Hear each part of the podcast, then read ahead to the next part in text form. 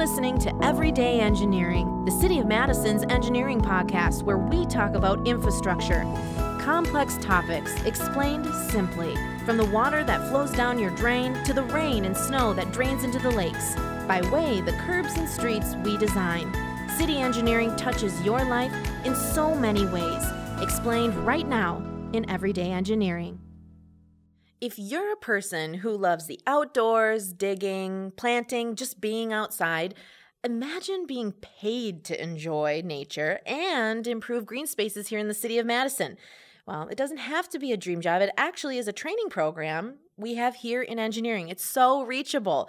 Um, we're going to tell you about it today. Um, with us, we have City of Madison Engineering Division Greenway Vegetation Coordinator Maddie Dumas and Conservation Technician Emily Jorgensen both talk about this awesome training program. Thank you both for being here. Yeah, thanks for having us. So, we have um, a program, um, basically, organizer and supervisor, and then we have a success story and all the fun in between. Um, so we're going to kind of dig into every single part of this as we can in 20 minutes.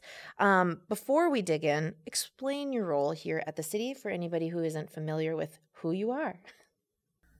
Uh, my, I'm the Greenway Vegetation Coordinator. what uh, do you do here? So, uh, my my role here is to take our stormwater land. We have 1,600 plus acres, um, and improve the biodiversity and the ecological um, system services on that land. So, uh, we're doing anything from removing invasive species to planting native plants, um, and generally trying to improve the habitat and then the additional stormwater functions that those native plants can bring to that land.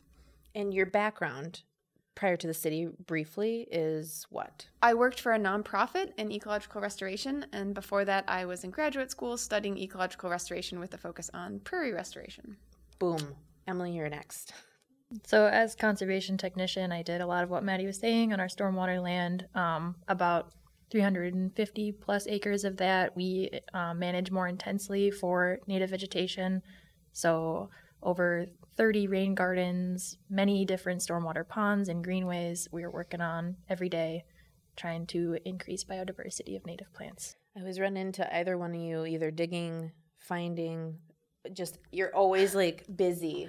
And it's an, it's an amazing space to be because i know you both and you both love to be in nature. Um, this program um, is really pretty awesome. Um, trainees in this kind of growing seasonal program perform restoration field work on the city's stormwater land. Again, ponds, greenways, rain gardens. What exactly does this mean on maybe like a more detailed level? Can you kind of give some examples of day to day?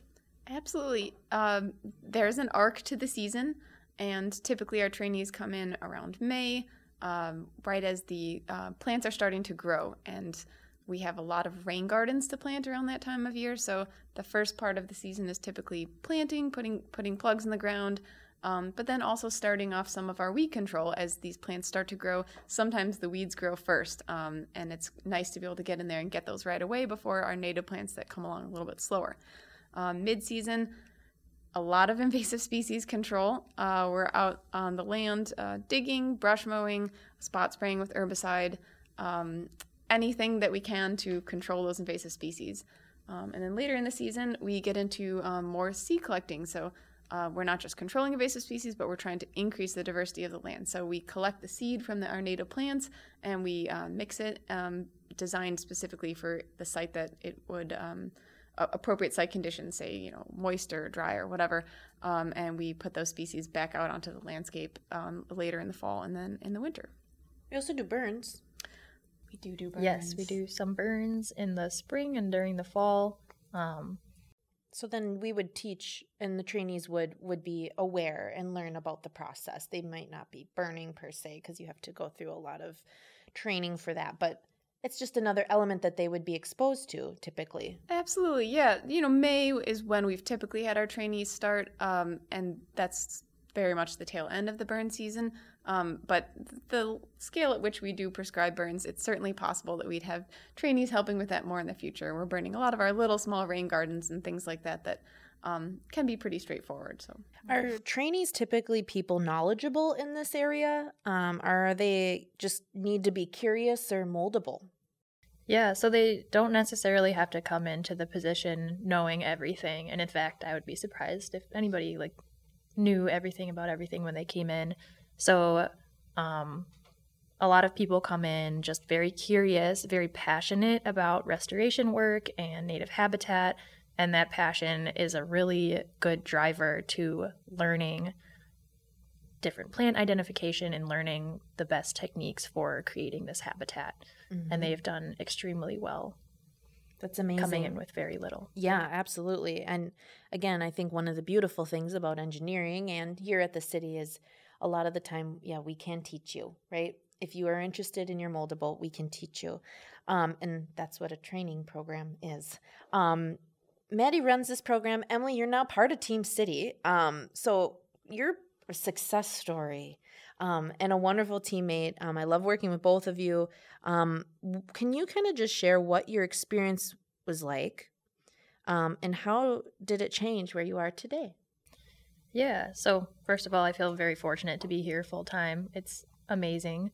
Um, but I started as an intern in 2019, and from there, the people at the engineering department were just so supportive and and help me stick around uh, more long term. Mm-hmm. So I was helping engineers with projects that I wouldn't really ever do or think about doing. So things like um, using programs like WinSLAMM to help with permitting stuff. And then during the field season, going back and working with um, the seasonal positions. And why did you even think to come to the city and apply for the at the program at the time in 2019? Yeah, I had worked with Maddie in the past, and I heard that the internship was becoming a thing, mm-hmm. and I just thought it was a really interesting opportunity because you hear you always hear about this work happening like at the county park level or city parks, this mm-hmm. kind of native habitat. So I thought doing this on stormwater land was a really unique opportunity um, to create urban habitat. So, for anybody not familiar, there is a difference between stormwater land and parks? Yes. Stormwater land. that was a simple question, but did you see the look on Maddie's face? like, yes, very different. Can you just explain what the what the difference is? Well, uh, for all of our engineers out there, we like to think of our stormwater land, Emily and I, as you know, habitat and biodiverse um, you know, native plant space. But of course, uh, the primary purpose of stormwater land is to infiltrate and store and concentrate stormwater so that we don't mm-hmm. get flooding. Uh, so it, it, of course, has to serve that purpose. But fortunately for us, um, native plants are very complementary to that purpose. So, native plants, um, especially those that are adapted to grasslands or wetland ecosystems, tend to have very, very deep root systems, which is great because that opens up pores in the soil, which allows water to infiltrate faster and deeper perfect for stormwater land when you've got a huge influx of water coming off of hard surfaces. Um, it also helps with erosion control. Uh, again, great for stormwater land when you have water ripping through a system very quickly.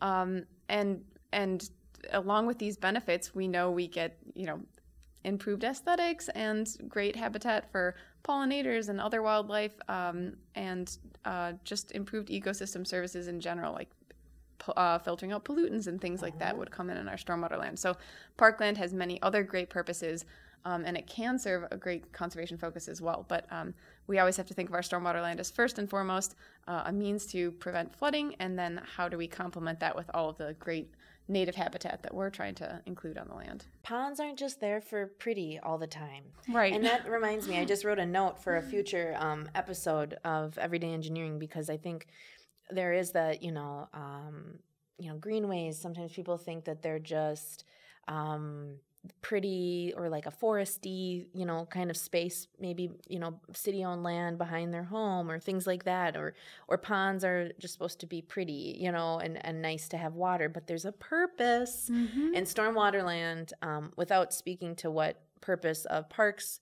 um, specifically just stormwater land has a purpose for stormwater Absolutely. yeah. So okay, that's a whole nother. We we went down the rabbit hole or down the pond. Um, the program you might have heard us talk about it, saying internship 2019 program training program. This program started in 2019. Um, we've made some changes a little bit along the way to kind of open it up. I think talk us through some of the evol- like the evolution of like how this has kind of morphed into something different now. Absolutely. Uh, the position started um, as field support um, when my position started in 2018. Um, Because your position was new.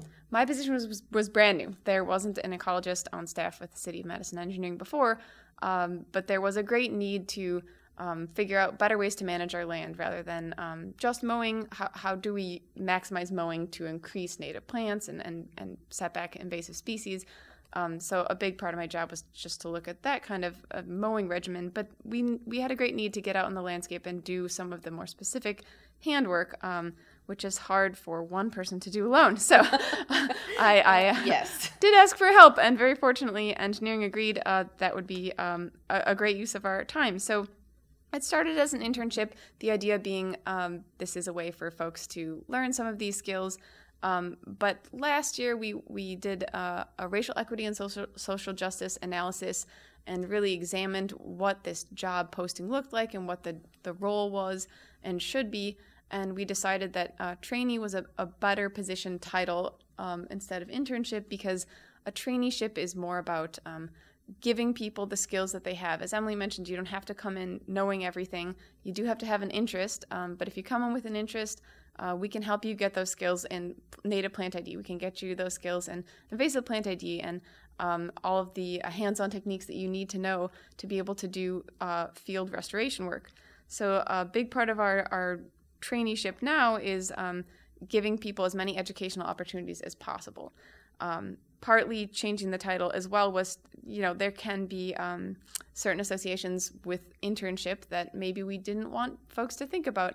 Anyone can be a trainee. Anyone could learn this at any stage in life. We've had um, trainees who came and uh, were going back to school, were already parents, and were working in a different field and decided they wanted to focus on restoration ecology and came to us and, and got some of those hands-on field skills. And we've had folks who were out of school for a couple years. We've had um, plenty of trainees who were working towards a degree specifically in school, but uh, we welcome everyone from all walks of life who are interested in, in learning about ecological restoration. Hmm. I hear you. Um, is that valuable, Emily? Thoughts? Yeah, I think it's really valuable. And like our goal for the trainees is for them to leave at the end of the season and feel like they know they weren't just kind of like mindlessly digging weeds or invasive species. They know why. They hopefully are passionate about it at this point. They are able to look at a site and know, okay, I see these invasive species here. I can make the personal management decision that I know these need to go, and this is how I'm going to improve the site by adding native species. And so just having that ability to do that independently is super valuable. And we also hope to inundate them with as many like pos- like possibilities for future things that we know about. So if there's other positions at the city um, or just other restoration ecology firms or nonprofits around the city, we we let them know and we want to set them up for a good future. You know, I think that's you just yeah, setting training people, making sure that they have the tools to succeed either here at the city or go on to other career paths um, in different places. I think that's huge. You don't want to. No one wants to waste their time. You want to make the most out of your time, learn as much as possible, um, find your passion, hopefully, and all the things. Do you have something to say, Maddie? I was just thinking how anytime I'm out in the field with Emily and our trainees, Emily's so great because uh, inevitably she'll be like, "Hey, all right, guys, over here, what's this plant? It's got soft leaves. They're oval shaped. It's starting to produce a yellow flower. Come on, you can do it." Um, Emily's really good at quizzing them and keeping them on their toes. Relentless pop quizzing. this is good but you know if if you're not excited about it and you're not on it then you know then it's then it is wasted time so that sounds amazing when you um, apply for this program you really get it you really get the full um, sort of program and process and knowledge um, is what you hopefully answer your pop quiz is what you get out of it um, I I had a question. I'll just keep, stick to my script for now. Um, cool projects, specific projects. Yeah. I think yeah. one of the coolest projects that we have the interns help with, which is either early in the spring or late in the fall, is the Terrace Rain Garden program. Mm-hmm. And so the role that we play in this is installing the plants for the residents. And the terrace rain garden program itself is when a street is reconstructed, a resident can opt to get a rain garden put in their terrace and we install those plants and that is very If rewarding it if it applies to yes the terrace. it has to meet certain requirements and Yes. yeah there's a lot of background stuff that goes into that but Yes. by the time we're ready to put the plants in the ground Mhm. it's usually a, a great time and a lot of times we have the residents coming out and interacting with us and having these like really great just conversations with Mhm. residents who are curious and excited and a lot of times that is that is the trainees like first time interacting with a resident on this job so I think that's a great skill to have. Um, it's a great way to connect with your community. It's a great way to kind of connect the dots between plants and people. Um, and I think that's a huge point, I think for sure. Also, people really love to like take ownership when when they're like signing on for this, you know, terrace rain garden. Pro- they really take a lot of pride in, you know, Absolutely. maintaining, right? mhm, they do Yeah. And they still reach out to us and they tell us how their rain gardens are doing, or they send Love us that. pictures of plants that they are needing some identification And there on. are babies too. When we drive Yeah. by them, we're like, oh, the Looks ones so on Dean good. Avenue look great this Yeah. year. They're, they're doing well. I love They're that. filling in. They're growing up so nice. Yeah. Yeah.